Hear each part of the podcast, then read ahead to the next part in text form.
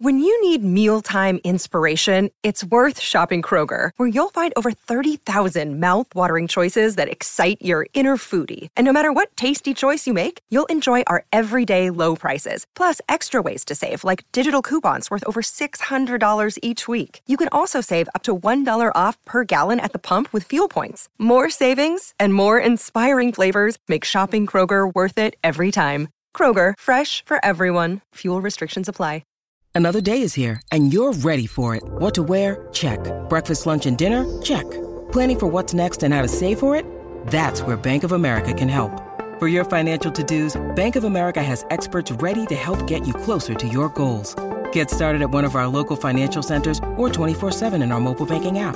Find a location near you at bankofamerica.com slash talk to us. What would you like the power to do? Mobile banking requires downloading the app and is only available for select devices. Message and data rates may apply. Bank of America and a member FDIC. This week on RVER, sponsored by Progressive Insurance. I'm sorry, I can't operate on that vehicle. But doctor, you took an oath. That RV, it's my son's RV. Oh, doctor, isn't there anything you can do? I'm not do? a miracle worker, Sheila. I'm an RV surgeon, trained to save the lives of large injured recreational vehicles, which is definitely a real profession. When your RV really needs saving, Progressive has you covered. See if you could save with a leader in RV insurance. Progressive Casualty Insurance Company and affiliates covered subject to policy terms. With one of the best savings rates in America, banking with Capital One is the easiest decision in the history of decisions. Even easier than choosing Slash to be in your band.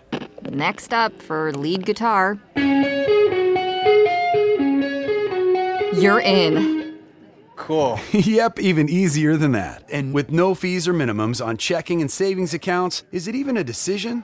That's banking reimagined. What's in your wallet? Terms apply. See CapitalOne.com slash bank for details. Capital One and a member FDIC.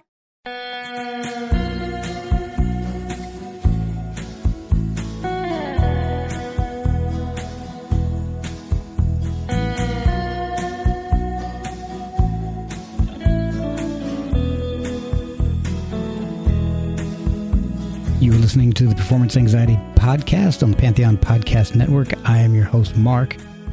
And with two notes, James Calvin Wilsey announced his presence to the music world at large. But by the time Wicked Game launched Chris Isaak, Rowland Salley, Kenny Dale Johnson, and James Calvin Wilsey onto MTV and in front of millions, Jimmy was already living a very rock and roll lifestyle, one that would lead him to crash and burn half an album later. Journalist and author Michael Goldberg joins the podcast to discuss James Wilsey and the new book he's written about his life, death, and the music he left behind. It may be the most heartbreaking episode I've ever recorded. Michael discusses Jimmy's early days in school and how he started playing with the Avengers in San Francisco, meeting Chris Isaak and deciding he didn't really want to play with him initially. We also talk about his time as a consultant for Apple and in IT for a Hollywood marketing company. But even through his addiction to heroin, Jimmy was always working on music. In addition to the solo album he released, El Dorado, there was so much more, including music with Billy Idol and Lana Del Rey. It's a heartbreaking and fascinating story. So pick up Michael's book, Wicked Game, the true story of guitarist James Calvin Wilsey from HoZac Books. A percentage of the sales will go to help Jimmy's son Waylon. There's a link in the notes, and you can follow Michael on social media to see what he's up to. Follow us at Performance ANX on social media. Buy stuff at performanceanx.threadless.com or buy us a cup of coffee at ko-fi.com slash performance anxiety. And get some tissues and check out the story of James Calvin Wilsey with Michael Goldberg on Performance Anxiety, part of Pantheon Podcasts. So, I'm Michael Goldberg. I'm a journalist, a novelist, and a photographer. I've been interviewing musicians and photographing musicians since I was 17. I wrote for uh, Esquire, the New Musical Express, Cream, Downbeat, New York Rocker, Trouser Press, musician. I mean, a lot of different places. And I was a senior writer at Rolling Stone for a decade. I founded the first rock internet magazine, Addicted to Noise. And um, let's see, what else can I tell you? This book is called Wicked Game The True Story of Guitarist James Calvin Wilsey. And at the end of the year, I have a collection of my writing coming out Addicted to Noise, the music writings of Michael Goldberg. And it's been really great to be on Performance Anxiety, or I'm just so happy. I should try that again. Um, I'm really happy that I've been invited to be on Performance Anxiety. and I think we're going to have uh, have a good show. I'm really looking forward to, to telling your listeners all about you know Jimmy Wilsey and why he was uh, important and why I wrote a book about him. This is really this it's it's fascinating to me because when I first started thinking about doing this podcast, the subject of your book is James Calvin Wilsey, and he was one of the people that I wanted to get on the podcast. And I'm not. I'm trying to remember if he had, if I had found out he had just passed or he passed very soon after I started. And uh, I figured there there went my chance. So having yeah, yeah. having somebody who knew him and has written a book about him is the next best thing. So thank you so much for joining me. Oh, sure. No, thanks for having me. This is great. So before we get into the subject of the book, let's find out a little bit about you. How did you become a writer? Did you play music growing up, or was music just uh, something that was a hobby? Well, actually, I mean, I did. I did take piano lessons and guitar lessons. Um, the thing was, you know, after the Beatles hit, uh, everybody wanted to learn to play guitar, including me. And the thing is, everyone wanted to learn to play electric guitar. Right. But my parents would only get me an acoustic guitar.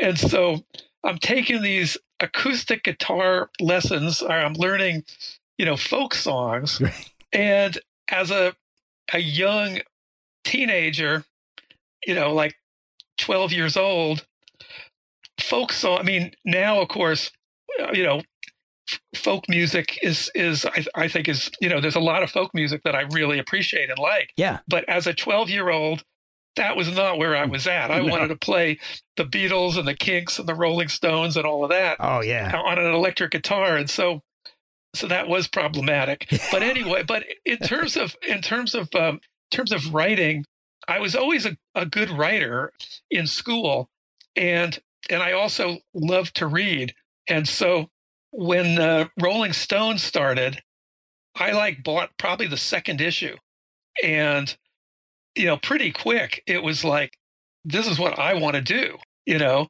And so, I, you know, I was reading Rolling Stone, and but I mean, when I was seventeen, a friend and I, this was during the summer, and we started. We thought it was going to be a Bay Area rock magazine that was going to go on and on forever. Yeah. But we did we did one issue of it, we called it Hard Road, which was based on an album by John Mayall and the Blues Breakers. But it was also the idea that the musician's life, it's a hard road. Yeah. You know, that they're on. And, um, you know, and so we did one issue. And the thing was, we were friends with this guy, uh, Tom Donahue Jr. And Tom Donahue Sr. was the guy who created underground FM rock music in the Bay Area at KMPX oh, wow. uh, back in like you know '67, and wow. so and that and and so you know this was our friend's dad. So one, so we're going to do this magazine, and we're walking up. We parked the car. I parked my car. We got out. We we you know we're 17. We walk up up the road, and at the top of the driveway leading down to Tom Donahue's house is Jerry Garcia. Whoa. And and I go up to Jerry Garcia and I say, "Hey, we're starting this magazine. We'd like to interview you." You know, something. I mean, I don't know my exact words, but right. basically that was the gist of it. And amazingly, he says, "Sure." Wow. And so, and we say, "Well, so, you know, can we do it?" You know, we don't have our tape recorder. You know, we want to. And he gives us his address, and says, "Yeah, come to my come to my place next, you know, Tuesday night at seven or something." You know, I, I you know, oh and it, yeah, and so we go there, and we knock on the door, and Mountain Girl answers. Oh my god! And and she says, uh, "Hello, what you know, what, what what is that? What you know?" Yeah, and we say, "Well." Jerry Garcia told us to come here at this time to interview him. And and literally I'm carrying a reel to reel tape recorder that's like Whoa. you know what, whatever like 24 inches wide and 24 inches high and you know and then we've got a, a microphone we're carrying you know and our notebooks. And so we're standing there with and i have a cat my camera and all this stuff. And she says well let me check to him but uh, i know he's about to leave to go play the keystone berkeley Oh, and man. we're like, oh my God.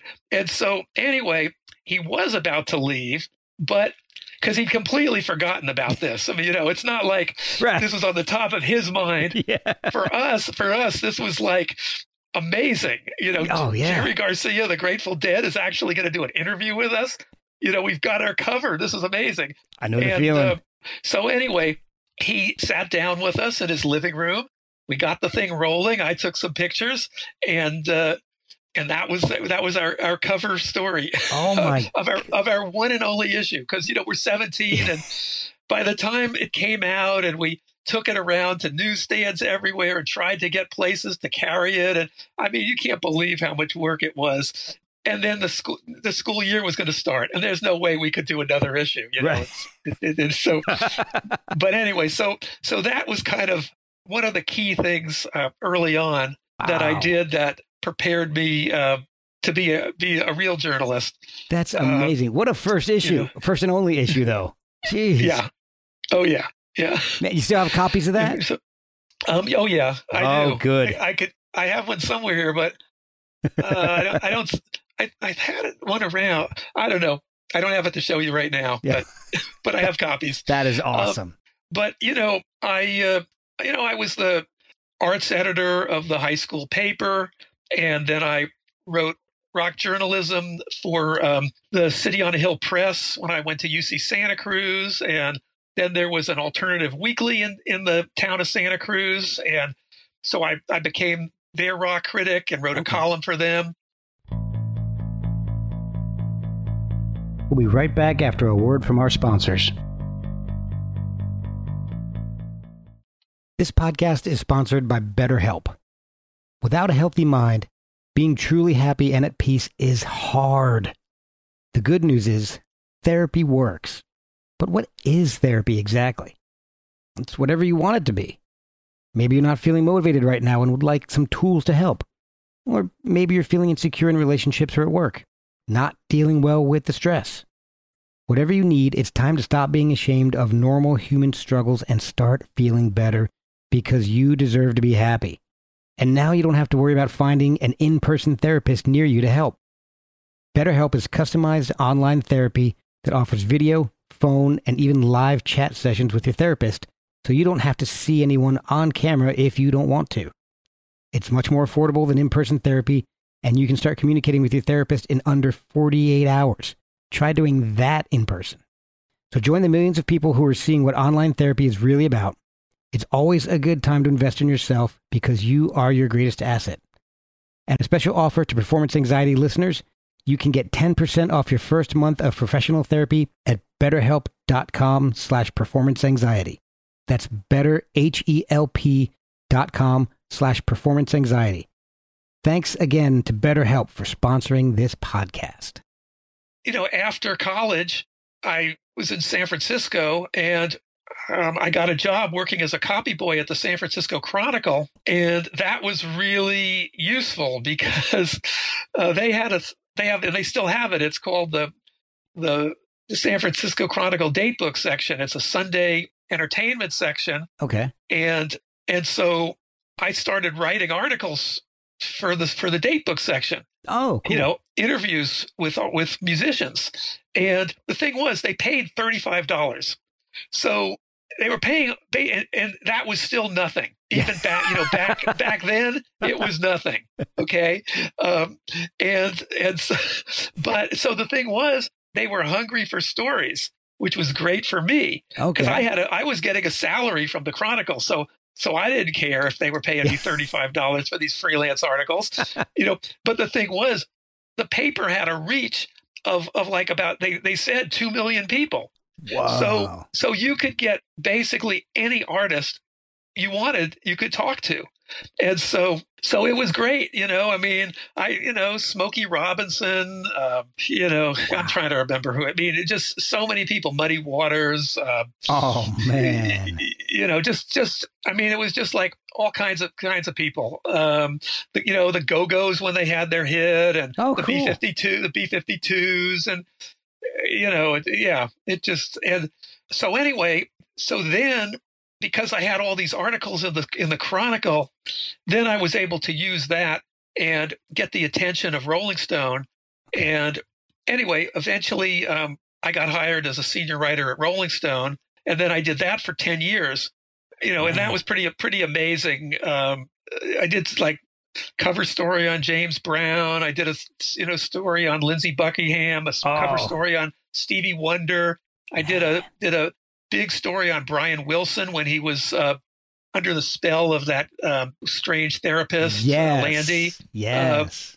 You know, big story when Dennis Wilson of the Beach Boys died about the, you know, sort of what happened. Uh, wow. Uh, you know, I mean, I, I was kind of doing more investigative kinds of pieces. Oh, uh, cool. uh, you know, so I would talk to a lot of people. I mean, you know, I did a cover story on Boy George when Boy, I don't know if you remember, Boy George became, you know, was using heroin. Yeah. And, uh, you know, he really went on a big slide. And so I went to England and, you know, to get the sort of the inside story on what had happened to Boy George and how had this all happened. And, oh, man. Uh, and I, am trying to remember, I mean, um, did, did a big story, um, sort of what I called post punk, but it was really continuation of punk.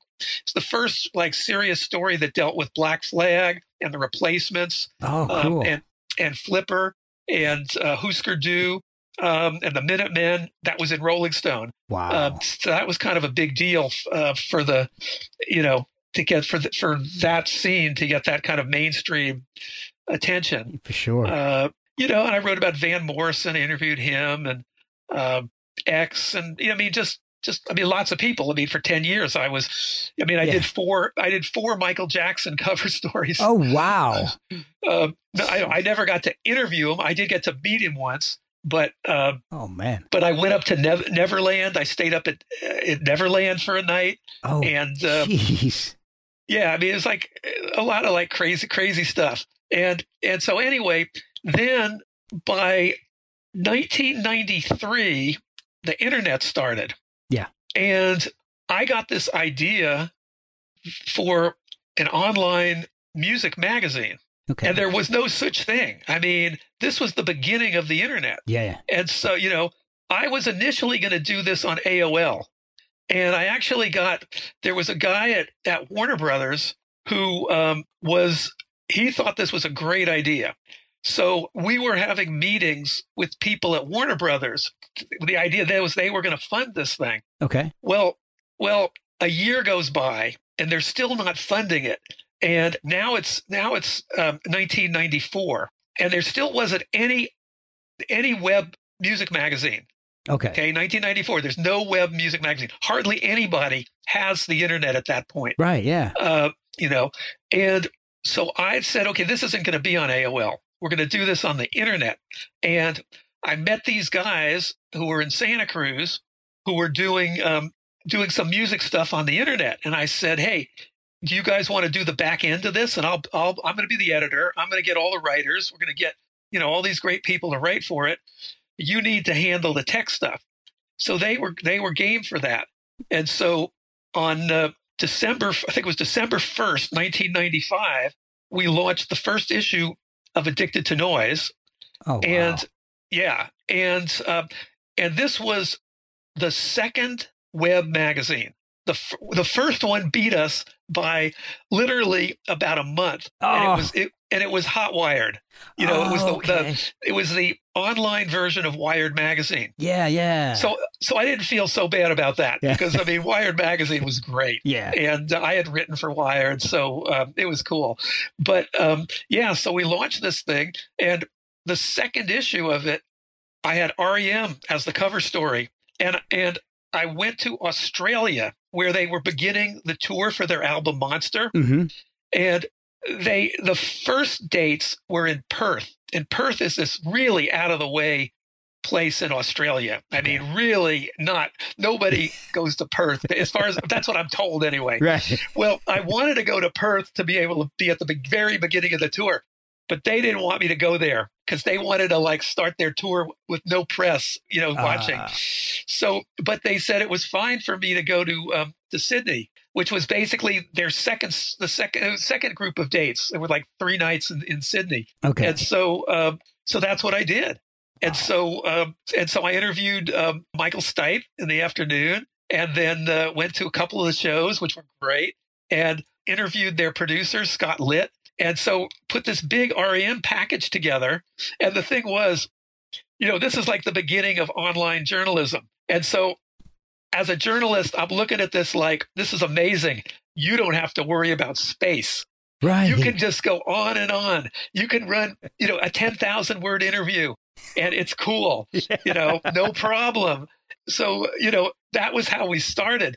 But the funny thing was that, or I don't know if it's funny, but it wasn't the long features. It wasn't the columns, even though I, I got Dave Marsh and and I, we were reprinting Greil Marcus's column, and uh, Billy Altman was writing a TV column, and, Okay. and and Richard Meltzer, and I mean, I had, all these good rock critics doing the columns, and then I had um, you know a lot of people doing reviews. Mhm. But the thing that immediately started catching on was our daily music news, which we called Music News of the World, as sort of a, a joke on those uh, the tabloids, Yeah. you know, and. Um, so that just exploded and so basically we put, ended up putting a lot of focus on the daily music news because people were really hungry all over the world people were hungry to have new information every single day about their favorite artists Yeah. and so we were covering you know we we were covering all the uh, a big broad range of artists from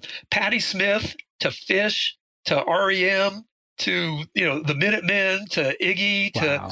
just you know just a, a wide range but it wasn't lame pop music it was cool cool rock music and you know and some blues and soul and you know but but primarily at that point it was it was rock music and uh, and you know underground rock music and mainstream rock music Okay. uh, but and uh, yeah so that's kind of that was the whole the whole thing Oh, that's, that is wild, man. and then eventually uh, i the thing is it was really hard to make money and Yeah. i got i got a lot i got you know record companies to advertise. And the thing was i was having to do everything. I, mean, I was having to edit the magazine. I was having to get the ads. And i had i had other people helping me but i couldn't find you know i, I tried different people trying to get them to be able to sell ads and they couldn't do it. And so I, so i was i was running out of money basically and so um and, and i was going into debt i was like using Oh. you know this thing where you could get a lot of credit cards well i had a lot of credit cards Yeah.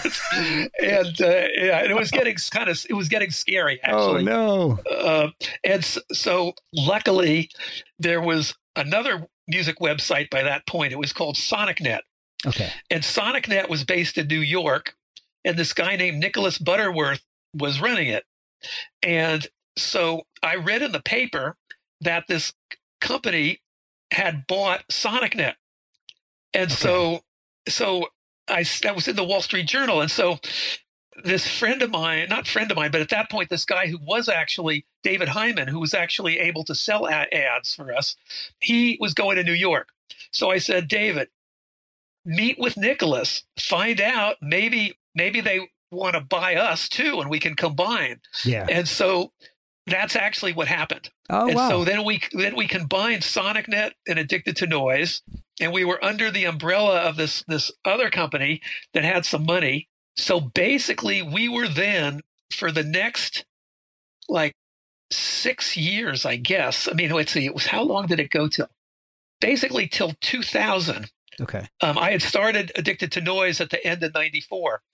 So um, there were years when we just had all this money. so so basically at a certain point, my editorial staff was 75 people. That's Wow. more pe- that's more people than Rolling Stone or or any other music magazine ever had. I mean, wow. It was it was huge. We had people doing you know doing because we were doing audio clips with the stories, sometimes video clips. It was it was just a, a wild thing, and That's um, crazy. Yeah, so I had a, had a really wild ride uh, during those those early internet years. Man. So yeah. you've written a book about a, a guitarist who's just a mystery to so many people, myself included. And I've I've loved his work, and I've always wondered what happened to him. James Calvin Wilsey, Chris Isaak's original guitarist. How did you meet him in the first place? Well, the thing was, I was doing a story for the San Francisco Examiner. This is in 1982. This is before Rolling Stone. Okay. And so then the story was going to be on rising bands, new and rising bands in the Bay, in, well, really in San Francisco. Okay. And so I'm asking, you know, everyone I know, what are the best? Who do you think is best? Who are the new ones that are that are really good? Yeah. And one of the bands was called Silvertone. Okay. And so so I went to um, to see them at this club called the Berkeley Square in Berkeley, and they were absolutely fantastic. I mean, they were sort of like Ricky Nelson meets the Everly Brothers meets, uh, you know, I don't know, you know, Elvis or something. I yeah. mean, it was, or with with the Shadows, you know, backing them or something. Right. I mean, you know, and um, the thing was, for some of the songs, Jimmy and Isaak were were singing together at times. Um, really? Um, yeah. I mean, he was like doing some harmony vocal stuff, stepping up to the mic to do that. Oh, wow. And uh, and they were. I just thought they were great. And the thing was, their man, co-manager and producer was Erik Jacobsen. Mm-hmm. And and Erik Jacobsen, for people who don't know, in the mid '60s, he produced six top ten hits for the Lovin' Spoonful. Yeah. Do you believe in magic and Summer in the City? And I mean, you know, just fantastic songs. Yeah. And you know, I was I was like a young, you know, uh, you know, at the younger end of teenage when those songs came out and I just flipped over those songs and oh, I had yeah. all the loving I bought all the loving Spoonfuls albums and so the fact that Erik Jacobsen was working with this new band was very exciting to me. Oh yeah. And so I I met Eric and there and we we talked and then he took me backstage and introduced me to to the band including Jimmy. Okay. And so that was the first time the first time that I met him. And then over the next uh, number of years, as they were they were developing and you know playing occasional gigs, eventually when their first album came out in 1985, I did a story about it was basically about Chris Isaak for Rolling Stone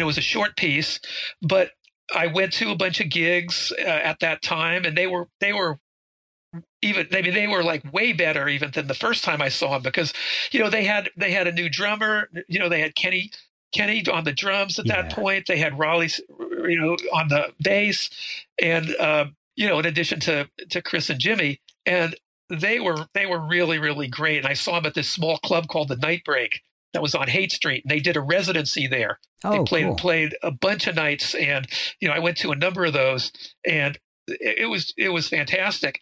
And so I would then you know I would go to gigs, and I was kind of getting to know the guys, you know, just a little bit, and then I would when a new album would come out, like when the second album came out.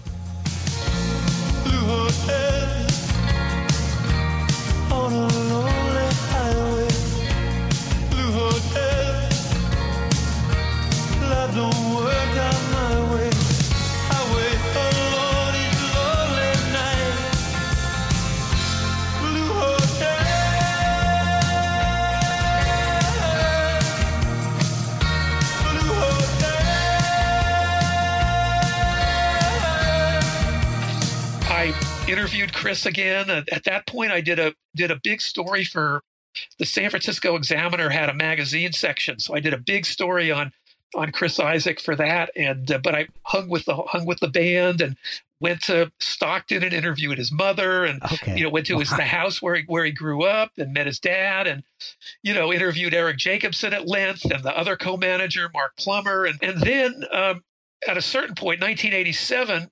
I interviewed Jimmy for uh, probably an hour and a half. And that was the first time where we really sort of sat down together, you know, and I went to his apartment and you know, we hung out a bit. He played me some records. We, you know, and we did did this interview.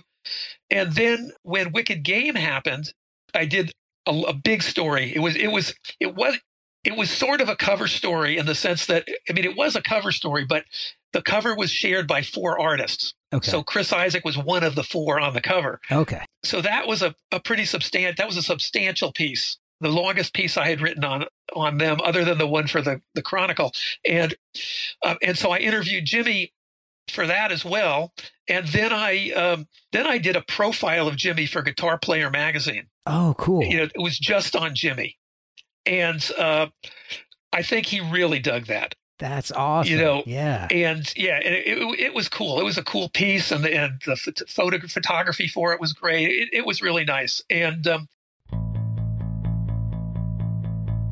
We'll be right back after a word from our sponsors. Hey guys, I want to talk to you about socks for a second. Why not? It's a music podcast. But I tried a pair of socks from Boldfoot and love them. I've only worn them once because my kids have stolen them. So in my household, that's the best endorsement I can give. And I guess it's fitting because the design I chose was jailbait. Wait, jailbird. The design I chose was jailbird. I might keep that in. The socks are 100% American made, and 5% of all proceeds go to veteran charities. It makes sense, seeing that Boldfoot is a family and veteran owned company. They have a huge variety of styles. So check out boldfoot.com and buy some of the best socks you've ever slapped on your feet. And help veterans while you're at it. That's boldfoot.com. And anyway, we started hanging out. And um, so we, and we became friends. And I would go over to his place and he had all these um, he taped all these rolling stones um, like movies and he had he had all these you know back then it wasn't like now you know yeah i mean it was like you know vhs tape and you know but he, he had yeah. all the all this and so we would sometimes just hang out and watch watch the stones or talk yeah. about stuff or he would he would show me what he was doing because he was he was using this pioneering multi-track recording program that you could you could do four tracks on your computer and this was the this was the beginning. Oh, okay, yeah. there was no Pro Tools didn't exist yet. These were the guys who created the audio recording part of Pro Tools. Oh, and, wow. Okay. Okay, but this was the beginning, and it was called Deck, D E C K, and it was four tracks. And so Jimmy was using that, and he actually recorded. I mean, one song he recorded on that was on a on a film soundtrack. Oh, and, really? Uh, yeah.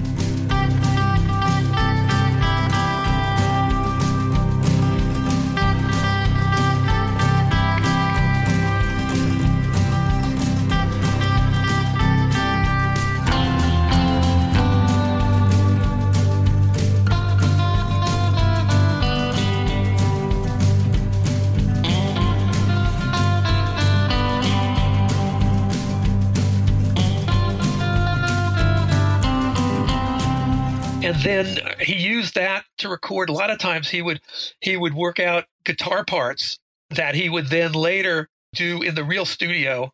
Okay. But that's that's where he he could work it out. And he could you know do multi tracks and then merge things together and and all of that. And also during that time and this is this sort of is the side of jimmy that's i mean he's a he he was a really at that point in his life anyway he was a really gracious person who for his would do a lot for his friends. And um, here he was. This record had been in the top 10 wicked game.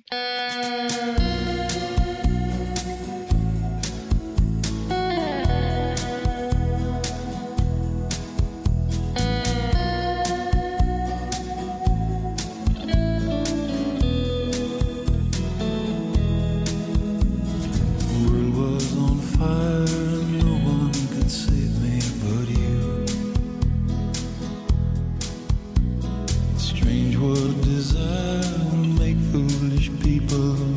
he's given my son guitar lessons every week. Wow. I mean, we'd go over there and he would like show him how to play, you know, a song that he wanted to play. That's and, uh, amazing.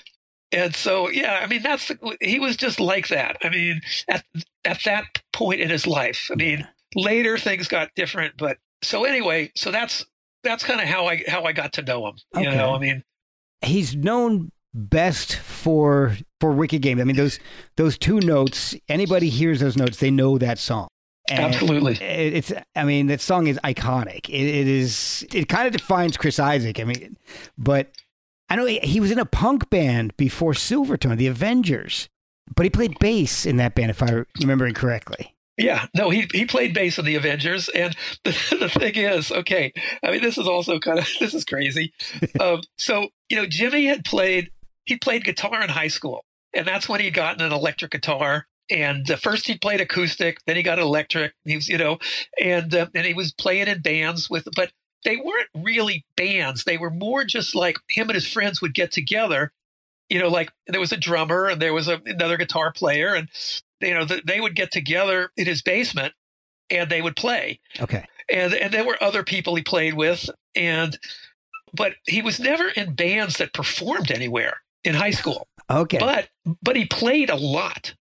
I mean and he was learning how to play you know songs he liked. I mean he learned tons of neil young songs when the you know when harvest came out because they they loved that album. And uh, and the stones he was a big stones fan so he's learning some stone stuff and all that.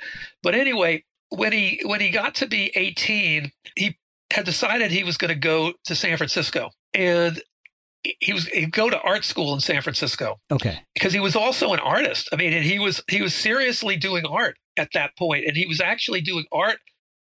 He was he was doing music too, but he thought he was going to be an artist. That's what he thought he was going to do at that particular time when he was back in this suburb of you know St. Louis where he where he lived, Right. and um and so he came out here, and that was he got out here in August of 1996.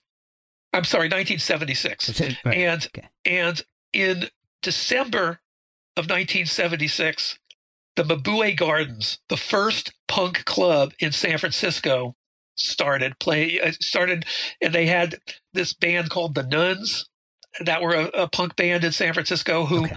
played, and then at the beginning of '77, they had this band called Crime, and then at a certain point, the Ramones came out here and played there, and I mean, you know, the Dictators, I think, played there, and but there were a lot of bands forming really quickly in San Francisco around then Okay. that were were playing this place.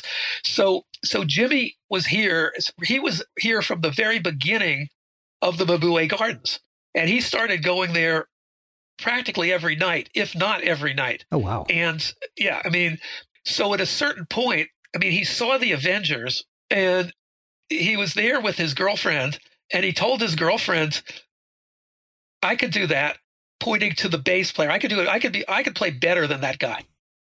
And, and he didn't play bass at that point.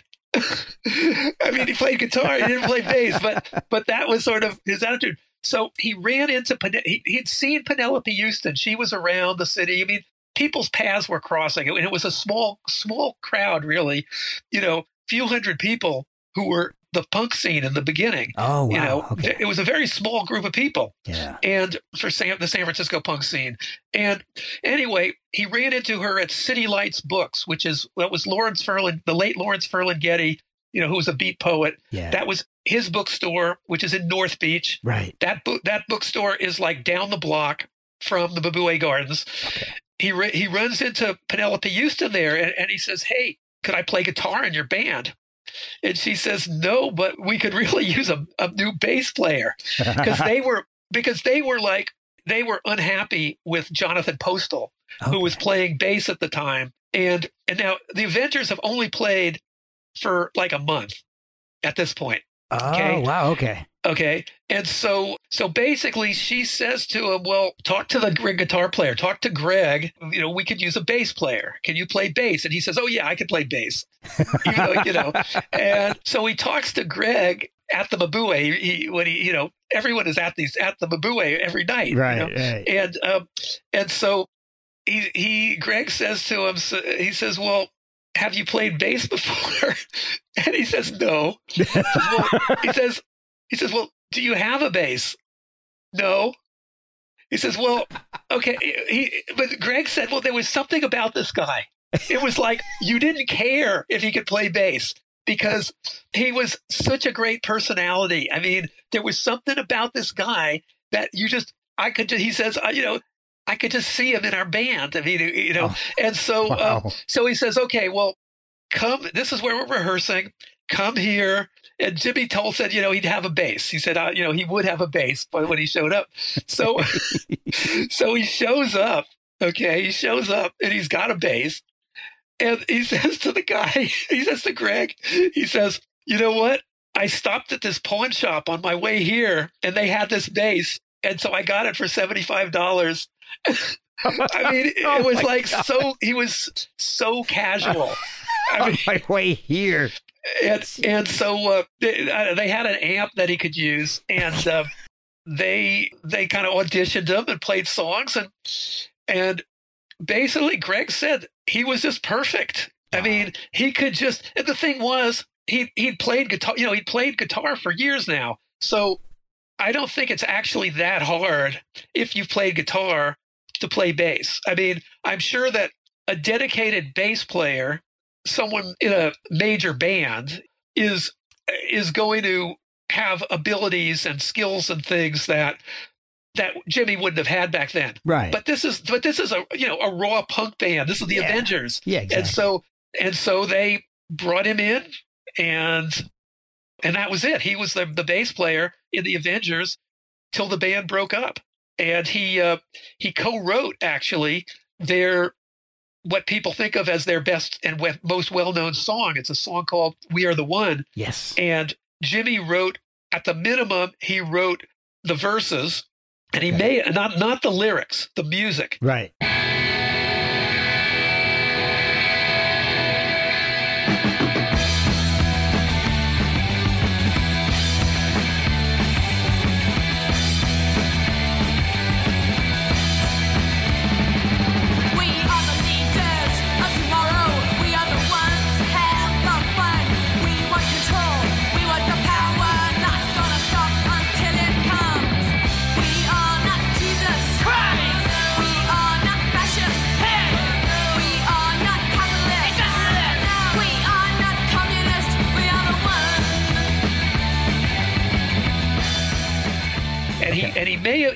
Have, he may have it's it's it's unclear whether he wrote the chorus or if uh, if Greg the guitar player wrote the chorus. Greg Greg sort of remembers writing the chorus. Uh, Jimmy told um, you know told this other interviewer that you know he'd written the music, okay. but you know I mean he told him that in 2018, six months before he died. So yeah. you know he could have been elaborating a little bit on right, what yeah. actually happened. But Penelope has a notebook that she kept from back then. And uh-huh. it basically has, you know, in terms of who wrote that particular song, it has her name and it has Jimmy's name. And then added in later is Danny, who was the drummer. So she told me that she thought that meant that Danny may have added like a little bit of some lyrics or something later, but oh, wow. that she wrote she wrote most almost all the lyrics, and uh, and she thought Jimmy had written the music. It doesn't matter whether you know if Greg Greg maybe Greg wrote it. I mean, Greg was Greg was and is an absolutely incredible guitar player. Yeah, I mean, you listen to him playing, you know, on the Avengers songs back then, and he was just like one of the best. Yeah, I mean, it was just just amazing. So I, I wouldn't be surprised, you know, if if he wrote the chorus. Uh, that's completely believable. It doesn't matter. But anyway, um, yeah, so Jimmy was in that band and he became kind of a star within the San Francisco punk scene. He was one of the people wow. who was at the heart of it. And the thing was that he was at the Mabuhay, like I told you, almost every night. Yeah. And even though he's in this band that is now becoming very successful within the punk scene. I mean, three, four hundred people are showing up a night, packing this club. Wow. When the when the Avengers go, you know, go there, he was like he was always helping other bands. I mean, uh, Steve DePace, who is has you know became the drummer in in Flipper. Mm-hmm. Well, Steve DePace goes up to him and he's he's not in Flipper. He's not in any band, and he he he talked to him and he said, "Well, how do you get in a band?" And Jimmy says, "Look, what you want to do is." You want to go to this record store. It's called Aquarius Records. You want to go to Aquarius Records. You want to write down, you know, what kind of music you like, you know, to play, Mhm. and that you're looking for a band, and you post that there. And you know that's where people are going and looking to see if they need to find a musician. Oh, so wow. go there, and that's what happened. I mean, he went there, and, and uh, next thing he knows, he gets gets a call, and uh, and so that's how uh, you know. And so that's the kind of, but like I say, that's how Jimmy was just a really nice guy. Yeah. He didn't have a bunch of airs like like oh hey I'm I'm too good for you back then. the Avengers break up and Silvertone. For what? What is the time frame? And it's such a sonic shift, such a change from the punk of the Avengers to the more. And and I'm I'm going off of what I you know the very first Silvertone album, the more rockabilly sound uh, of Silvertone. Well, here's the thing Jimmy was always into country music. And that was partially because his parents dug country music. And so there was country records playing in his house. You know, he could play Johnny Cash songs and that was something that he liked, always liked. And so the Avengers actually God, I'm spacing out now on the song that they did, but um, but they uh, but they pl- they played basically a, a rockabilly song. They did it in a punk way, but I think it's I I think um, I think it was "Come On Everybody." I think that's the one it was. Yeah, they covered Eddie Cochran's "Come On Everybody." Oh, okay. The the Avengers did.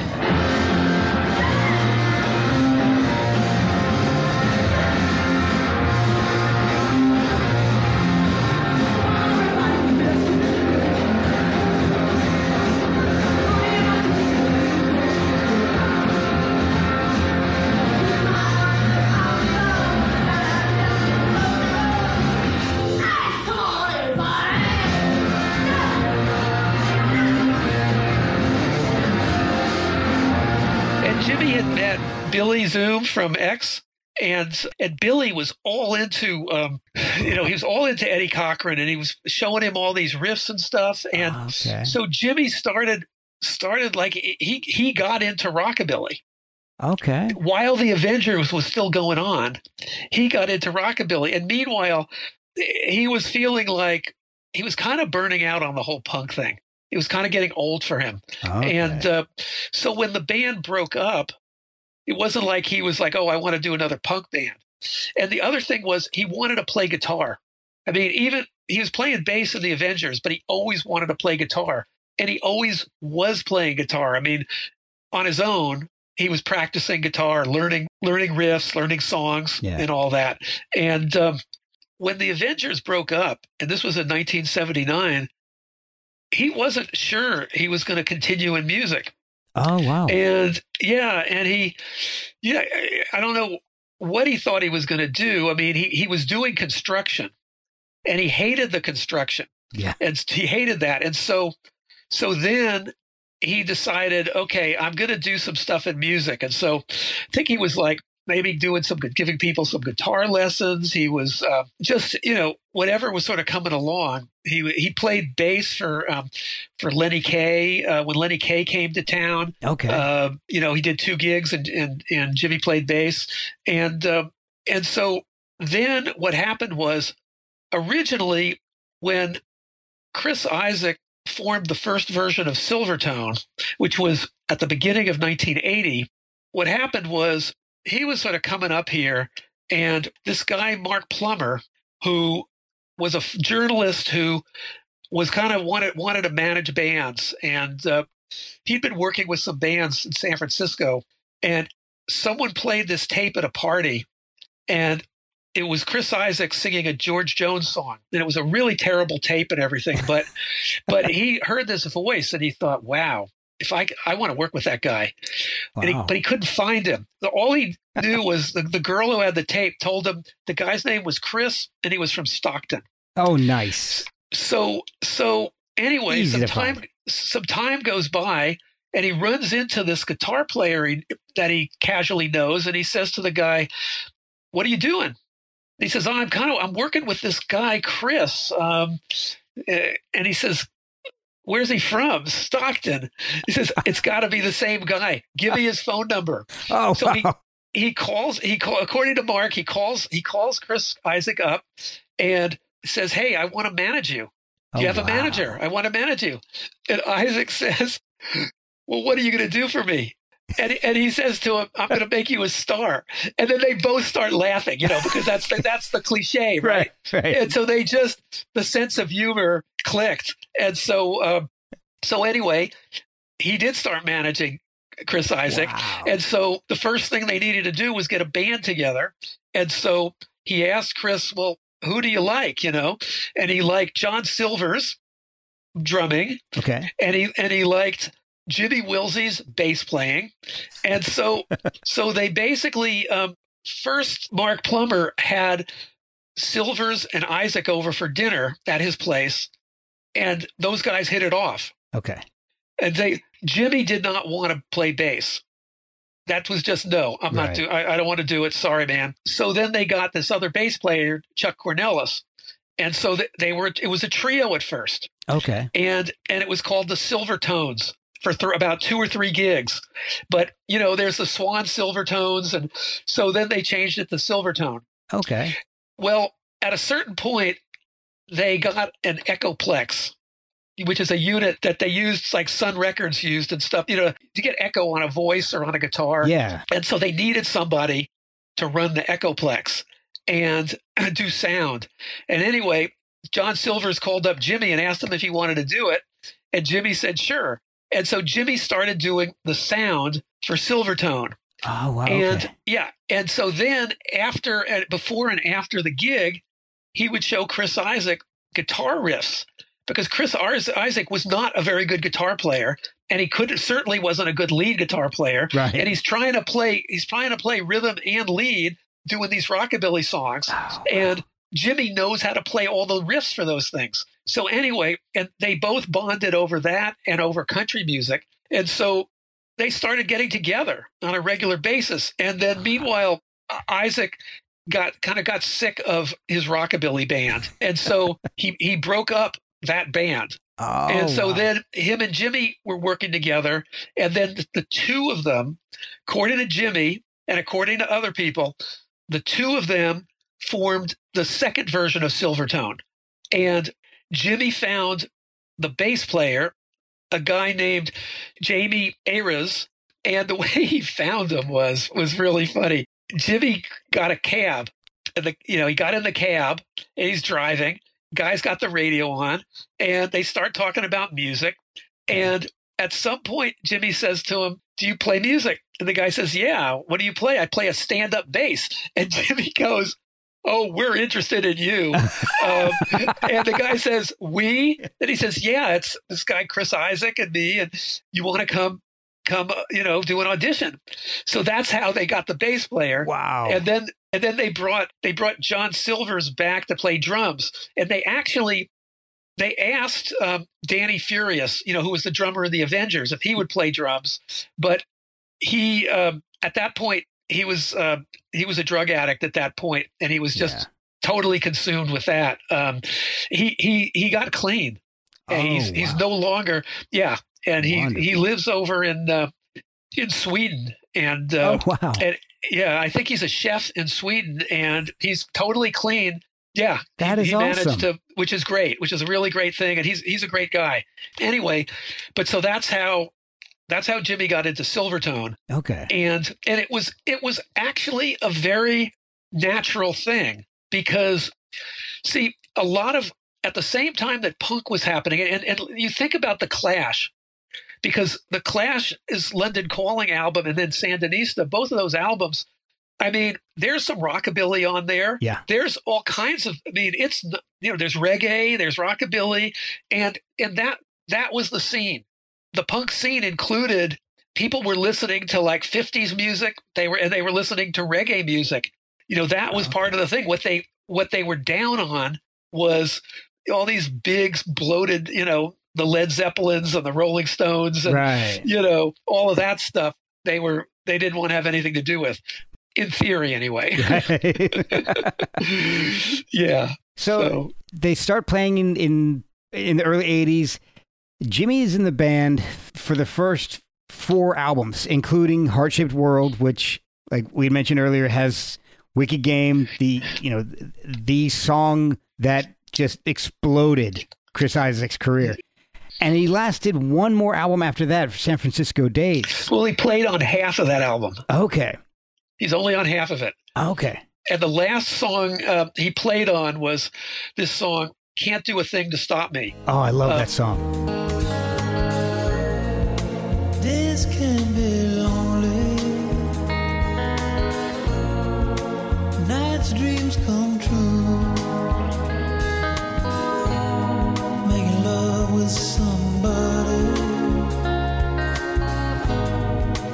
exactly like you. And you can't do a thing to stop me.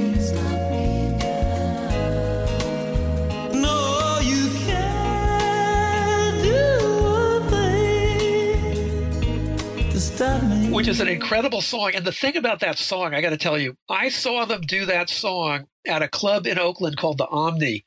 This was before they had recorded it. Okay. And the live version of that song that I saw was unbelievable. And it was it was way better than the recorded version. Oh, wow. And and I actually had a tape of it.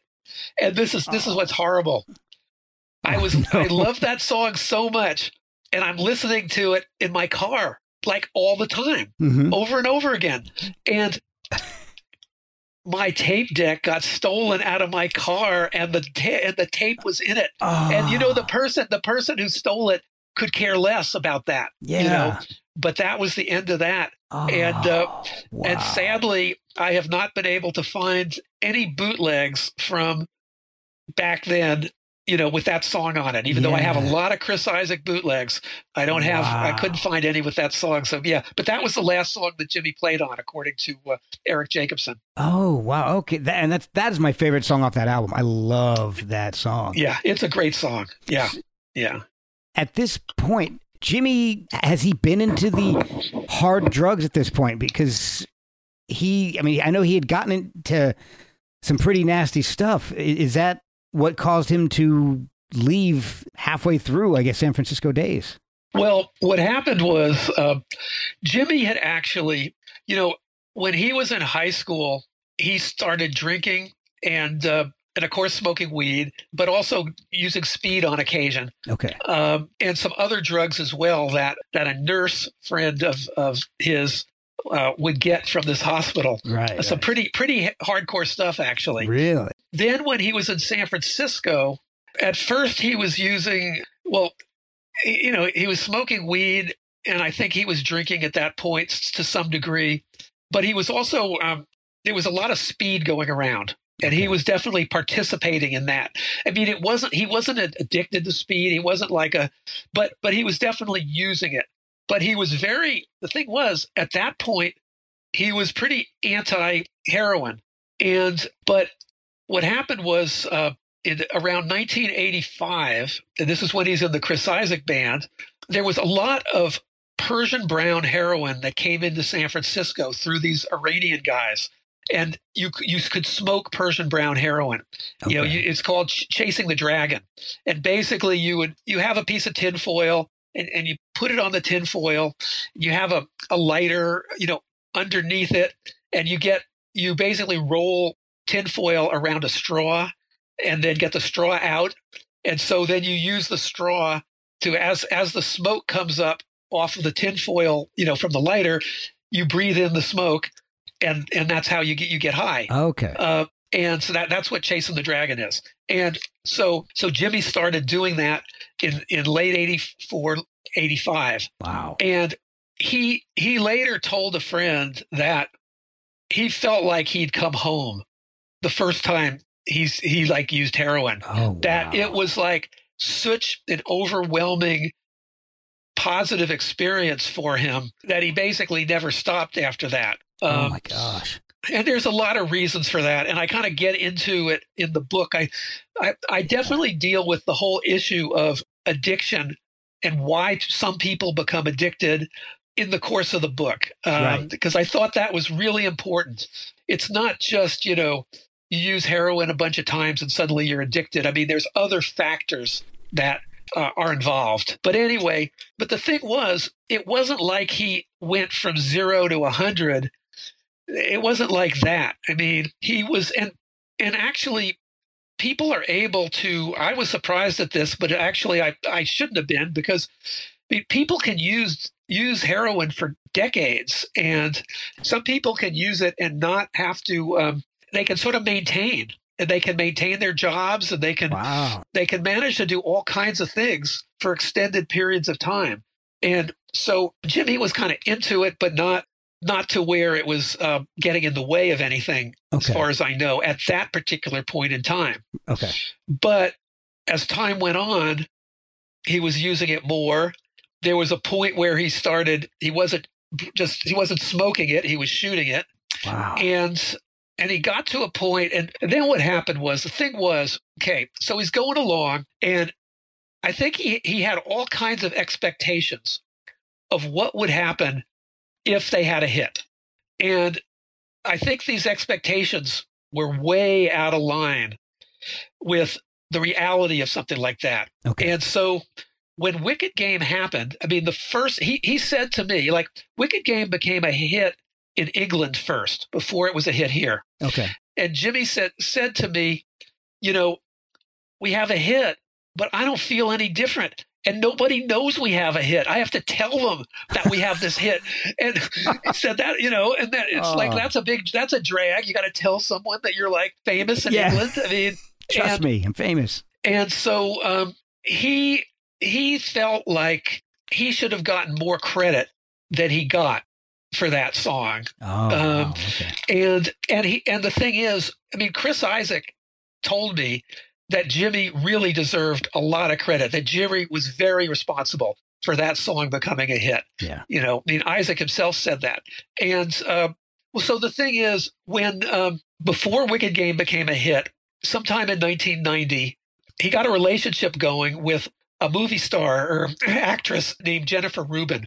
Okay. Jennifer Rubin was um, she was um, God, she was in this the horror movie A Nightmare on Elm Street number three, Okay. third one, and she had a brief part as Edie Sedgwick in the Oliver Stone's The Doors, and uh, and she was in other movies and other TV things, and she had been a a model before that, so she was on the cover of of Mirabella magazine and, and other magazines. So anyway, she got got introduced to Jimmy, and they just like, I mean, it, they clicked. I mean, that night they clicked, Yeah. and and so so he has this actress girlfriend, but he's he's happy about that they're playing, you know, to all these big crowds, and he's happy that they have this hit that's on the radio and they do the Tonight Show and you know all this stuff, and he's got this great girlfriend and and all this, Yeah. but he's not happy about his situation with Chris Isaak. He Okay. feels like he should have more credit.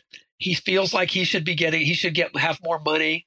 And and he just doesn't feel it doesn't feel different to him in in some ways. And and so at a certain point because of things that were going on in Jennifer Rubin's professional life and this stuff that was going on in Jimmy's life, Jennifer Rubin just couldn't deal with the scene anymore and she broke up with Jimmy. Oh, okay. And that hit him really hard. And I think he, she says she doesn't think that he was doing heroin while they were together, but I think he probably was. And, you know, he was, there's ways to do it. There was times when they weren't together and I, you know, and, but anyway, so his heroin use accelerated. And then after Wow. the breakup, it really accelerated and to the point where he would show up for rehearsals and he couldn't play his parts. Oh, wow. And yeah, I mean he was he was messed up. And at a certain point, now Erik Jacobsen, you know, the producer, co-manager, he doesn't remember. He, he says he can't remember if Jimmy just quit or if Chris fired him. Right. But some other people said that Jimmy was fired. Yeah. and and I believe I think that's what would have happened. That that makes sense. And but the thing was, Jimmy also he was sick and tired of working with Chris Isaak. I mean, he told me that. I mean, he you know, and and he was not happy with some of the stuff that was getting recorded for the fourth album. And uh, so anyway, I so I think that it. I mean, he was he was fired, but he might have quit if he hadn't been fired. Okay. Um, that could have. It's possible that could have happened. I I don't know. Um, and so then he just went into a terrible drug thing, and was just really really messed up on heroin. And he would hole up in his apartment for for weeks, basically. Oh, like man. he'd be in there until he until he ran out of money and ran out of drugs, and then he would leave and go to the bank, which was across the street, and get more money out because at that point there was royalties that were coming in so he had he had money Yeah. he wasn't paying taxes on the money he, Oh. which which came later i mean he owed it was a point where he owed over a hundred thousand dollars in back taxes Oh my gosh. yeah yeah so that's that's kind of what happened you know and then he was basically using heroin for the rest of his life but Yeah. but he did and but in the but even with that going on you know in 2007 he recorded this amazing solo album Yes. you know called el dorado which is an amazing album and he did it all in his dining room sitting at his computer. I mean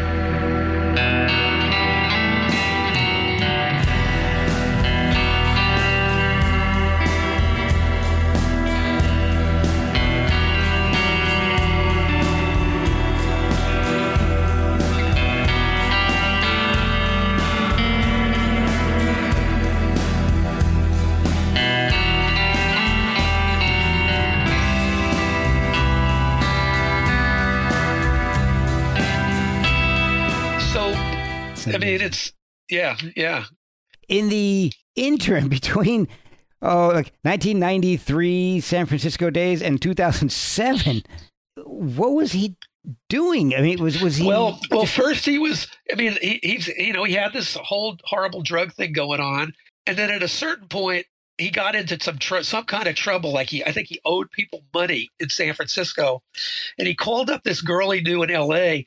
and it was like, "Hey, I got to get out of here now."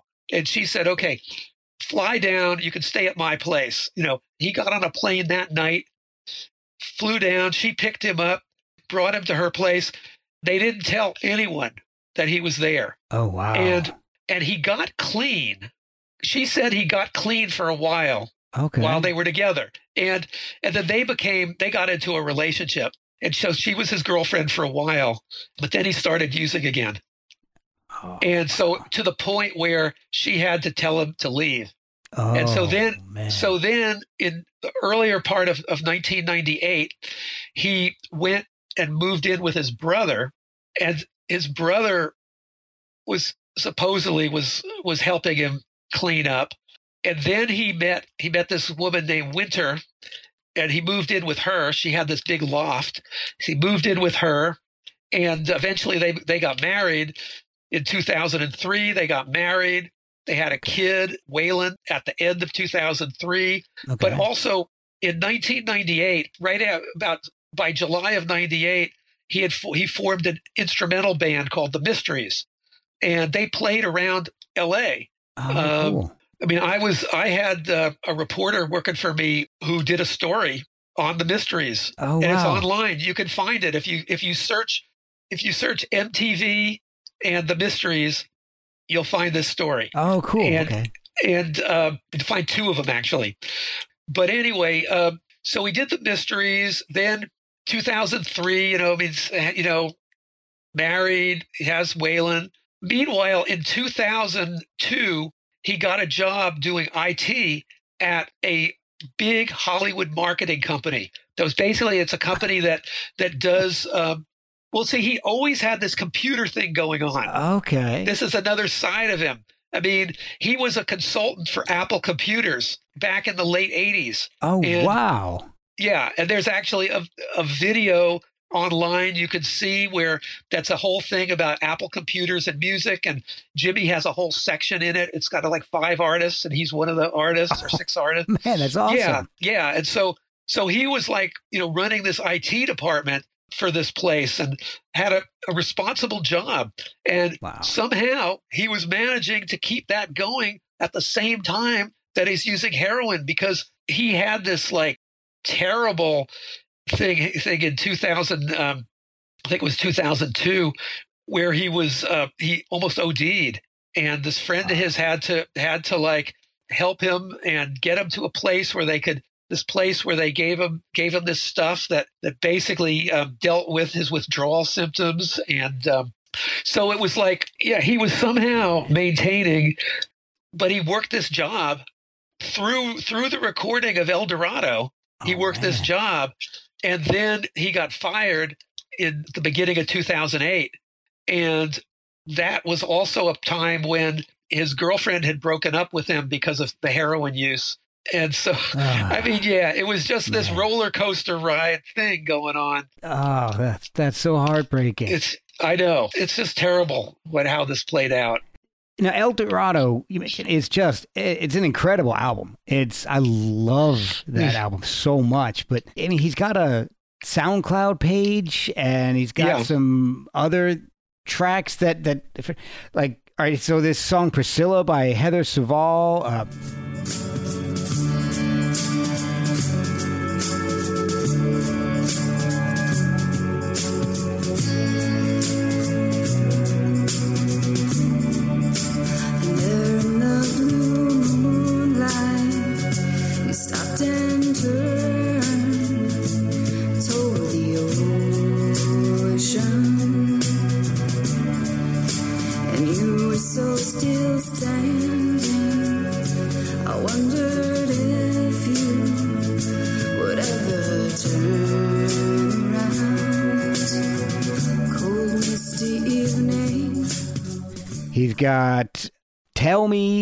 uh, let's see, Strawberry Jam, The Gasser, Ravioli, all these really cool tracks. Has there ever been an attempt to consolidate all these loose tracks? as far as I know, no one has has done that so far, you know.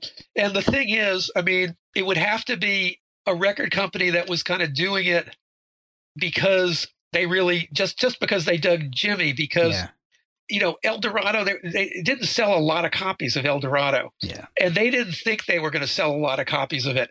I mean, Lakeshore is a is a movie company, and they they basically signed Jimmy because they thought his music would be they could use his music in films. And there was a ah. point where they were looking for for great artists that could make music that would work for their films oh, and okay. and so so Jimmy fit that bill, and so they could do the CD. But they told him up front, you know, we're not going to promote this thing. We're not going to give you tour support or anything like that. yeah. You know, we, we can't do that. You know, we're not that kind of company. And Jimmy was fine with that, or who knows what Jimmy thought because you know Jimmy. Um, at there, there was a point where sort of I think Jimmy was kind of disconnected a little bit from the reality of things. Um, Yeah. and so maybe he just you know he thought well this is going to this is going to revive my career this is going to i don't know but you know periodically it's, what's really sad is i mean jimmy should have been he could have been an incredible session musician too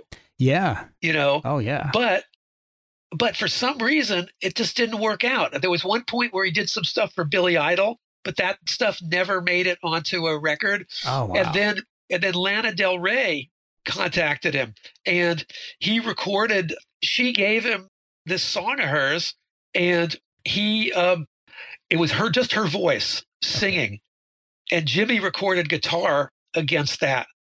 And it's so beautiful. Oh, I mean, wow. you know and I have three versions of it. And I mean every each one of them is really great. One of them is just even t- you know is it goes to another another level. Oh, but but she she ended up taking the song in a completely different direction and you know and basically what jimmy you know jimmy had uh, friends say you know, jimmy was really excited when that happened and when he was working on that stuff Yeah. and then suddenly he's not getting any calls anymore you know, and I mean, if she had used his stuff, that might have things might have turned out a lot different. I don't, but you don't know. I Yeah, mean, because because Jimmy would also, when things were going really good, that can also be a time when it, when someone who's an addict really gets heavy into the stuff because they can't deal with the pressure. Yeah, and now they have You know. they have the funds to fund their habit.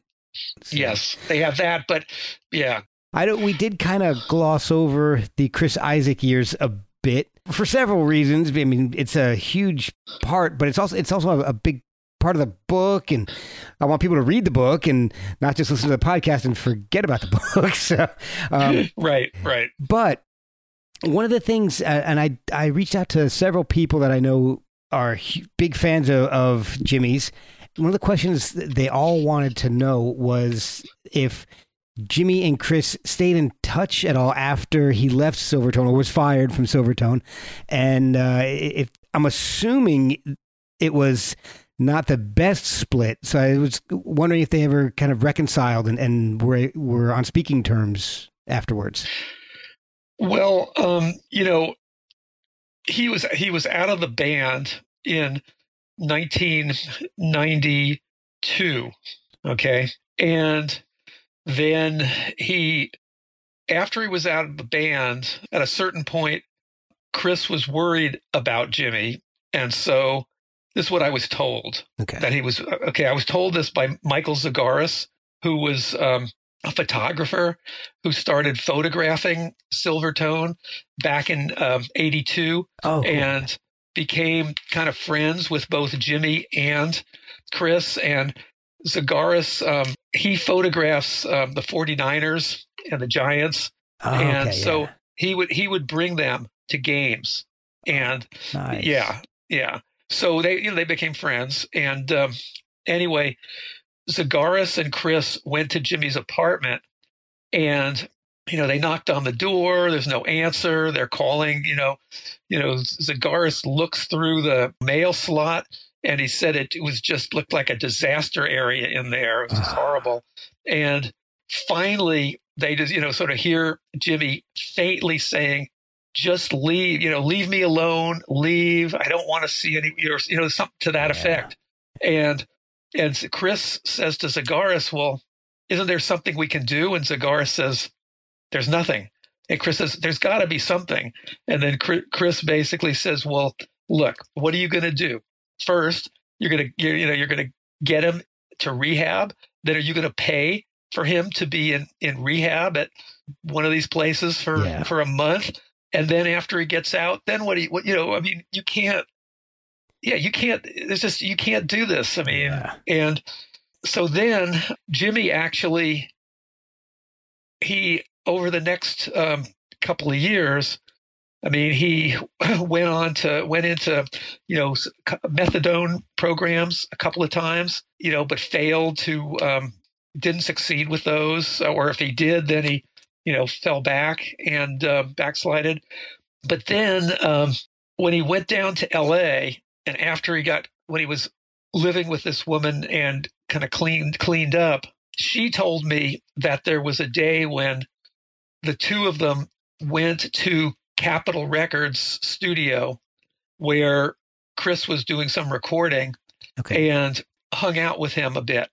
And oh, uh, that things were you know amy you know were friendly yeah. and then then as far what i understand is they then didn't see each other again until i think it's 1999 yeah it was uh, october of 99 isaak was playing a free concert at the staples center and uh, which was basically 11 blocks from where jimmy was living in this loft that his girlfriend had Oh, wow. and yeah and this is in downtown la Okay. is where the loft is. And so, um, so after the sh- this show, Chris Isaak and uh, Raleigh, the bass player, and some other friends showed up at the loft, and uh, you know, it was kind of there was kind of a party kind of going on, Oh, nice. and it was. I mean, I was told it was kind of it was tense between Jimmy and Chris when he, you know, when they first showed up.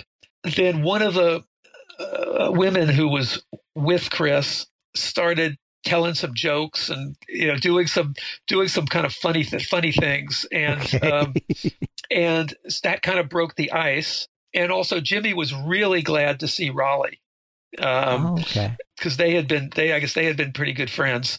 But a lot of people were smoking in the loft, and uh, and Chris hates cigarette smoke. Doesn't you know? Chris Isaak does not want to be around cigarette smoke because of his Ah. voice, Oh, okay. and um, Yeah.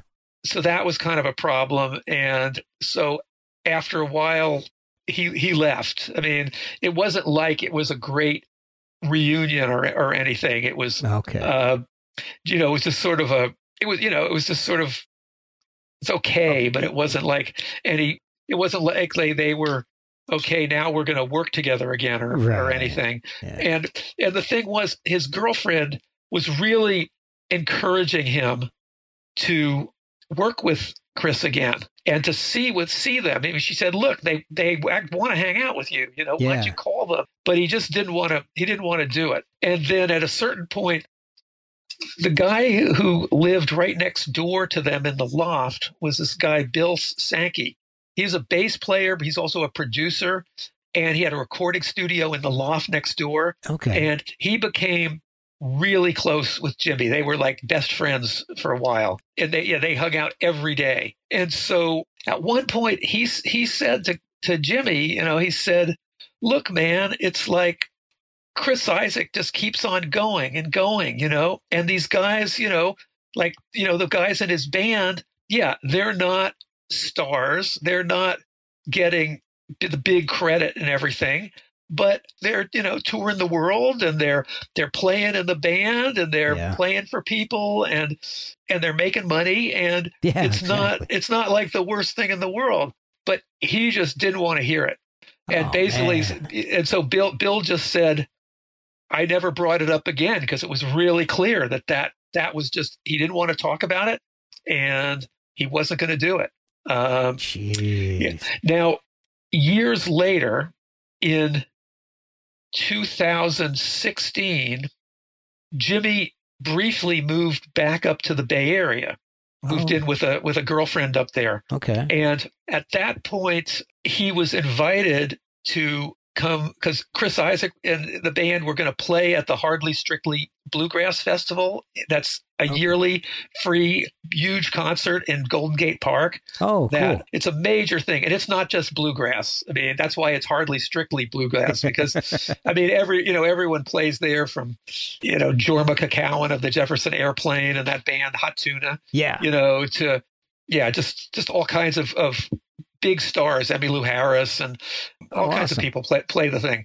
And uh, so anyway isaak was going to play that year and they asked him if jimmy if he would come and sit in but it didn't happen. He didn't he didn't end up doing it. Ah, um, and i have no raleigh told me about that. I have no idea um, he doesn't know why jimmy didn't do it. It just didn't happen. So yeah i mean so many missed uh, opportunities. Yeah, I mean, and Chris Isaacs said at one point that he would like to work with Jimmy again, but yeah, like I say, it it never happened. Ah, it's so heartbreaking because he, I mean, he ended up homeless.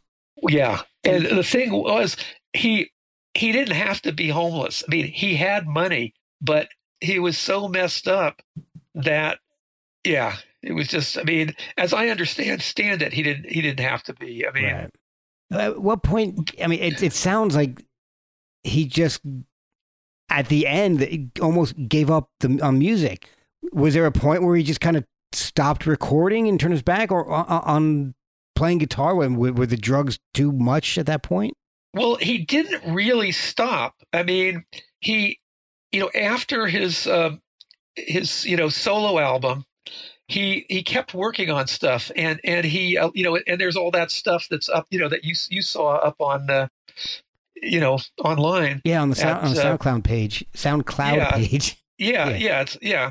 And he um, he got into this thing where he was what he told several people was he was making these really short instrumental pieces, and they weren't just like the stuff he did on El Dorado. They were different, and and so I think there's a couple. There's there's a one or two really short things that are on SoundCloud.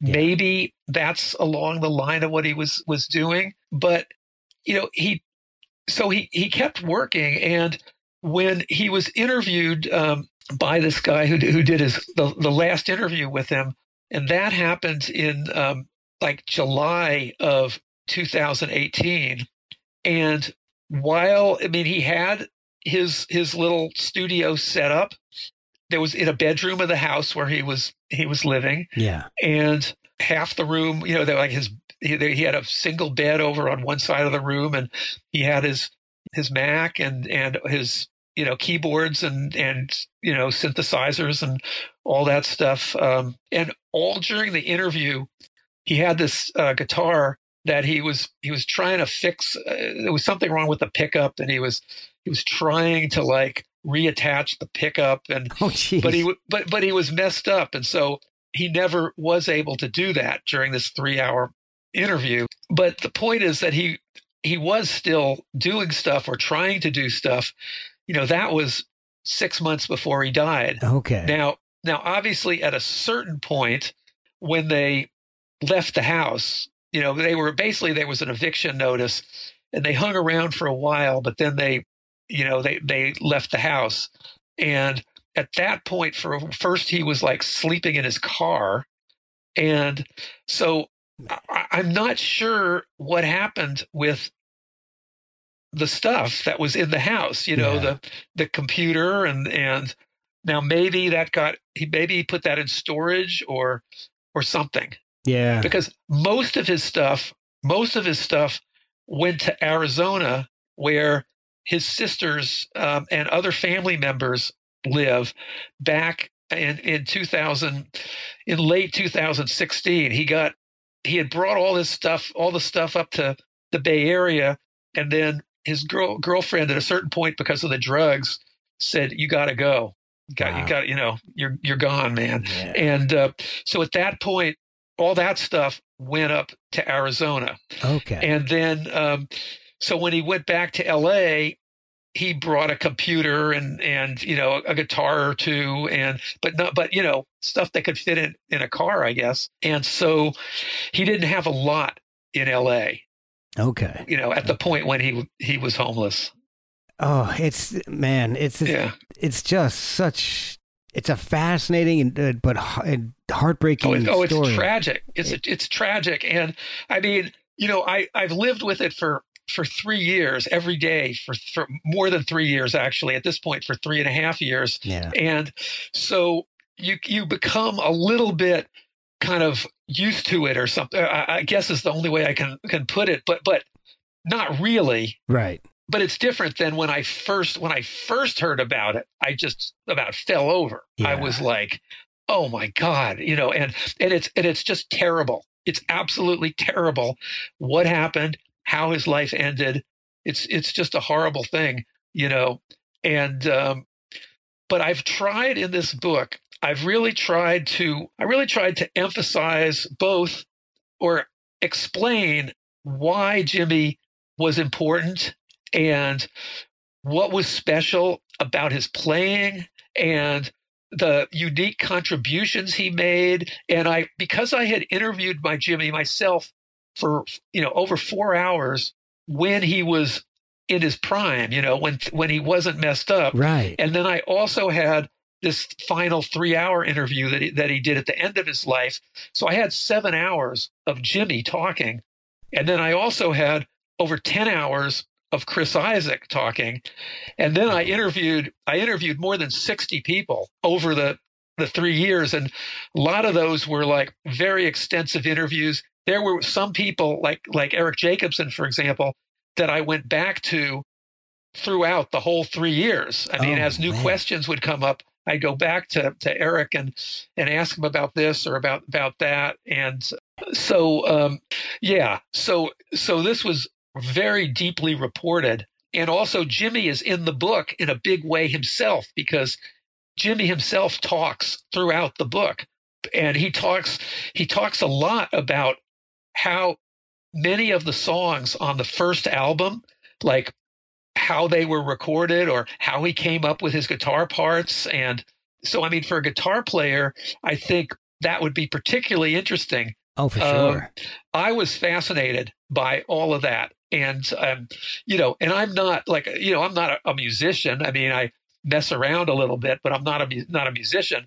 But I just felt uh, it was really important to get all that in the book and to just show Jimmy both at his best and then kind of what happened Yeah. you know and it's also um i hope i would hope that maybe some musicians you know who would read this some young musicians maybe they wouldn't try you know go down the drug you know thing Yeah.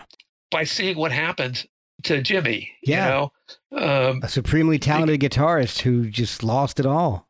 Yeah, yeah. And I mean, he should have, God, there's, he should have made so much more music. There should be so many more albums Yeah. with Jimmy playing on them than there are. And it's a really sad thing that that's not the case. Yeah, yeah. I mean, Um, he could take a song like um, Sleepwalk and Yeah. make a song that everybody knows sound like a Jimmy Wilsey song.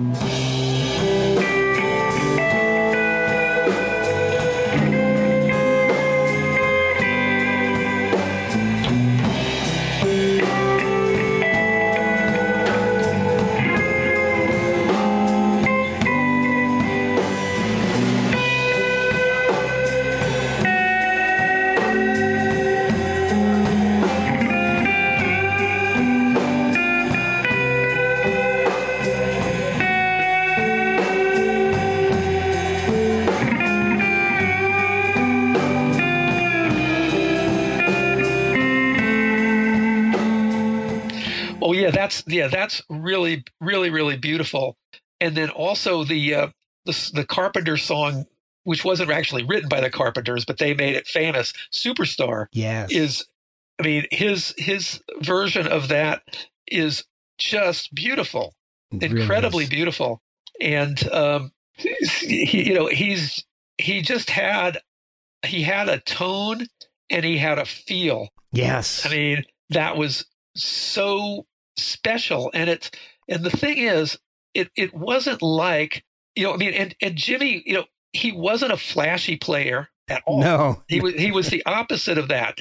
But but his playing, it was so just so beautiful. And or and I mean some and then there were times when it was you know on the on certain on a bunch of the Chris Isaak songs where it's it's very sort of dark or it's very very powerful, very um you know like on um you owe me some kind of love, which is a song off of the second Chris Isaak album. Yeah. I mean, his guitar just makes that song.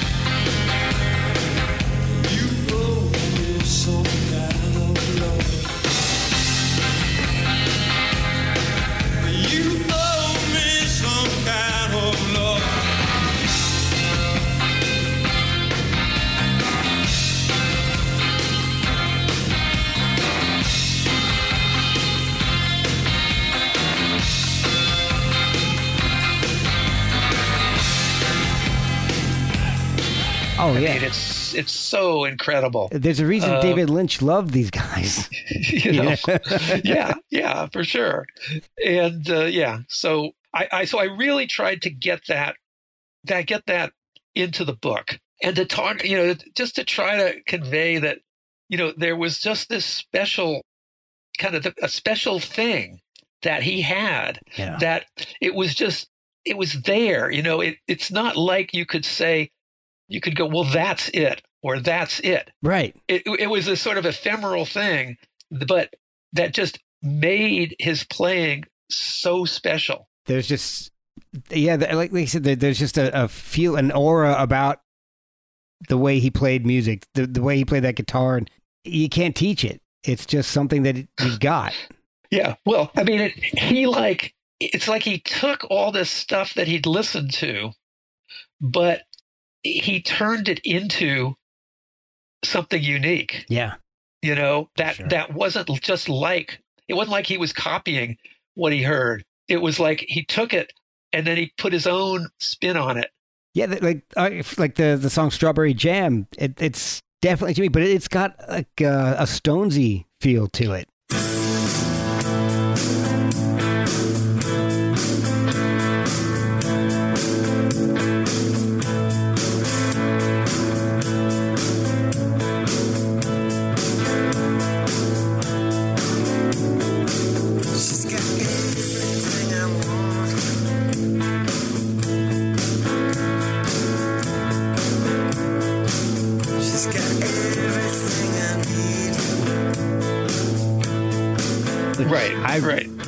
Like that track and the, al- the album. I'm so used to talking to people about albums.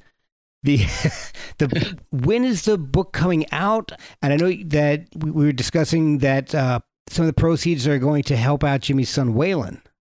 Yeah, you know, when Jimmy died, um, his son was was 15 years old. Wow. You know, just I think he was just turning 16 that year. Is that right? anyway? Anyway, um, and so one of his relatives became his guardian, and he left Los Angeles and and went to live with them in Arizona. Okay. And um, I mean, he he turned 18 this past um, December, but he's still. I mean, as far as I know, he's still been living with the relative and preparing to go to college. And Okay. but he's he's he's a, a very good student. And I felt when I began um, working on this book, right from the start, I decided that I wanted to give a portion of my royalties to Waylon.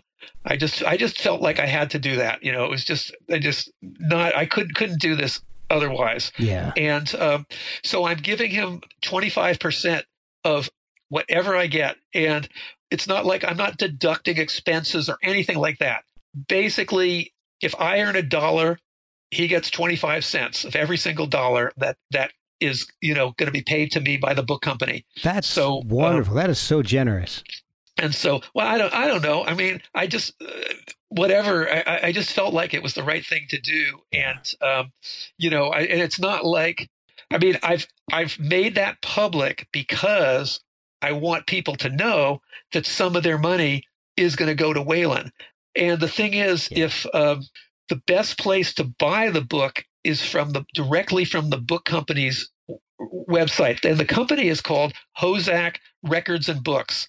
And Okay. this company, it's it's started out as like a as like a punk record label in Chicago, and they started putting out records. They they 15 years ago they started putting cool records out, Okay. and and um, the guy who founded it loves music. He's he's as obsessive about music as I am, and as I'm sure you are. Yeah, I mean, that's awesome. You know, yeah, I mean, that's his thing is is music, and and then he started the book division, you know, some years ago, and um, and so this is a really cool indie operation. That this is there is nothing corporate about Okay. this book company, and I mean, my contract is less than one page. Oh wow. now and and it's not and not microscopic type. I mean okay and i'll tell you something. With um, most book companies it's like a 15 page contract and it is microscopic Yeah. type. I mean and it gets into i mean it's unbelievable what like book contracts are like. Oh, but gosh. but this one is as simple as it could be. And it was it was cool that that was the deal. This this guy is just a great guy who Oh, that's started this company. Um you know you know. So anyway he and he's going to give a small percentage of of what he gets to Waylon as well. Oh, so, um, wonderful. And so when when somebody buys the the thing is when you buy the book directly from the book company the book company does not have to give half of the money to a bookstore or probably more than half the money to Amazon Right. Yeah. see and so therefore my percentage is bigger Waylon's percentage is bigger yeah. what the guy who has this indie company who wants to put out more cool books and records he gets you know so it's really it's it's a really good thing all the way around and you get the the book for what it's supposed to sell for you know Yeah. um, so so anyway I'm, I've you know we're really encouraging people to to buy the book from the website and in fact I think we're gonna I think he's gonna wait um, a bit before you can get the book elsewhere so it's like to encourage people to get it from the website you Yeah. know and I thought that was a cool idea I, I liked it he has a really different approach to um, to everything than, Oh, than awesome. most most people and he's been around 15 years so it's working Yeah. Absolutely. yeah. Well, all right. So, what what's the website, and how can people follow you on social media and keep track of what you're doing, and uh, and and help Waylon? Okay, well, the website is HoZac, H O Z A C records.com. Okay. And all you got to do is put put HoZac Records in and it'll come up. you know, hopefully you can uh, you can put a link I, I, somewhere. Yeah. Um, but yeah, if they just Google HoZac Records, go to the website, they'll you know right now the book is really prominently displayed there. So um, they can get a preview of the book. I mean, the book is 414 pages. There are 150 over 150 images which include photographs and fly reproduced flyers. There's some of the best photographers from San Francisco and in fact some of the best photographers in the country have contributed photographs to this book. Oh, and that includes um, there's a couple of photographs from um, Bruce Conner the avant-garde artist. Oh cool. there's there's the, the, late Bruce Conner yeah. there's um, there's great photographs from Ruby Ray, who's a fantastic photographer who was there in the heyday of San Francisco punk and who's had a couple of books of her photos out. She was just and is an incredible photographer. Michael Zagaris, who I spoke to, you about earlier, mm-hmm. he, he's had um, he had an amazing, huge coffee table book of his his rock photos that came out. He contributed a bunch of photographs. Oh, Chester awesome. Simpson, Hugh Brown, Sue Brisk. Yes, um, some great photos by Sue Brisk. Yeah, I mean, there's just um, a lot of great stuff. I hope I haven't. Oh, there's a photograph of Jimmy that Chris Stein, you know, from Blondie took. Yeah, yeah. Uh, I have some photographs because I'm I'm also a photographer, and I shot the Avengers at the Mabuhay Gardens in '78, and awesome. Uh, you know, I have a, a, great photo of Jimmy that I took at the Santa Cruz beach when we went there one day, and um, and uh, then there's other stuff, you know, in there. Some also some photos of of other like a photo I took of the punk band Crime, and a photo I took of Iggy Pop because J- Jimmy was a huge Iggy Pop fan. Yes, I Patty, saw remember that one. Yeah, you know, Patty's a photo I took of Patti Smith. He was a huge. Pat, in fact, the Patti Smith group was what um, made him feel like he could actually do it because oh, he wow. he heard them play and he thought he loved it and he thought and you know what I could do that. I can't do what Jeff Beck does, right. but I could do what what you know what they're doing. So the king uh, of slow. Yeah. So yeah, I mean, people can you know that's how they can get to the website if they want to keep up with me. Um, I have a blog called Days of the Crazy Wild, and if you blog Days of the Crazy Wild, you know it'll it'll pop up oh, and cool. um, and I'm I'm you know whenever something happens relating to the Wilsey book or another book I have coming out at the end of the year, I I put the information up there, and I also have a Days of the Crazy Wild Facebook page, but I also have a Michael Goldberg Facebook page, okay. and uh, you know and and whatever's going on, I I put on put on there if there's anything new to report or oh wonderful whatever. So this is as close as I could ever get to to getting Jimmy on the podcast. So, man, thank you so much. I, I, really have enjoyed reading the book, and and like you mentioned, there's so many amazing images, images of you know of him as a kid. It's just a really amazing collection. I've, I've, it's real. Yeah, there's one. It's really funny. He was when he was in high school. He played on the football team. Yeah for one year. he was like the shortest player on the team. So the, in his high school yearbook, there was a picture. There's like the guy who was the tallest player, and there's Jimmy. Yeah. This guy is almost twice as tall as Jimmy. I mean, it's really, fu- really funny picture. I remember that. One. it made me laugh so much. well, thank you so much for for all the time. Cool, cool.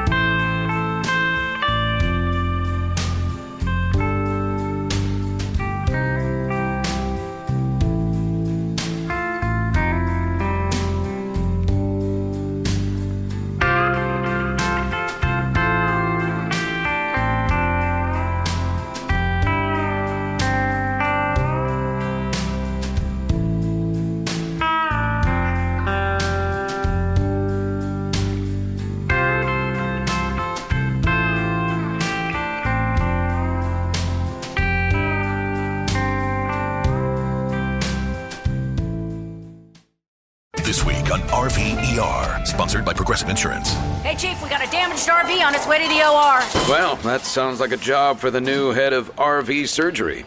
Wait, are you promoting me? Congrats, Martinez. Well, that sounds like a job for the new head of nursing. So you're just promoting everyone now? Yeah, kind of looks that way, doesn't it? When your RV really needs saving, Progressive has you covered. See if you could save with a leader in RV insurance. Progressive Casualty Insurance Company and affiliates covered subject to policy terms. With one of the best savings rates in America, banking with Capital One is the easiest decision in the history of decisions. Even easier than choosing Slash to be in your band. Next up for lead guitar. You're in. Cool. yep, even easier than that. And with no fees or minimums on checking and savings accounts, is it even a decision? That's banking reimagined. What's in your wallet? Terms apply. See CapitalOne.com slash bank for details. Capital One and a member FDIC. It's NFL draft season, and that means it's time to start thinking about fantasy football. FantasyPoints.com features industry leading experts and prognosticators using proprietary hand charted data to help you score more fantasy points. FantasyPoints.com is the place to go for whatever kind of fantasy football you play. Whether you play fantasy football, daily fantasy sports, or do a little bit of everything, Fantasy Points has the meticulously researched content to guide you to victory. And why wait for the fall? Fantasy Points also covers the new spring football league, the UFL. Join the guru, John Hansen, Scott Barrett, Joe Dolan, and other massive names in the fantasy football universe with an exclusive offer. Use code Pantheon for 15% off any fantasy points package, including the all in package, with access to every article, tool, and data nugget that Fantasy Points has to offer. That's fantasypoints.com and code Pantheon for 15% off at Fantasy Points. Fantasypoints.com. Code Pantheon. Score more fantasy points.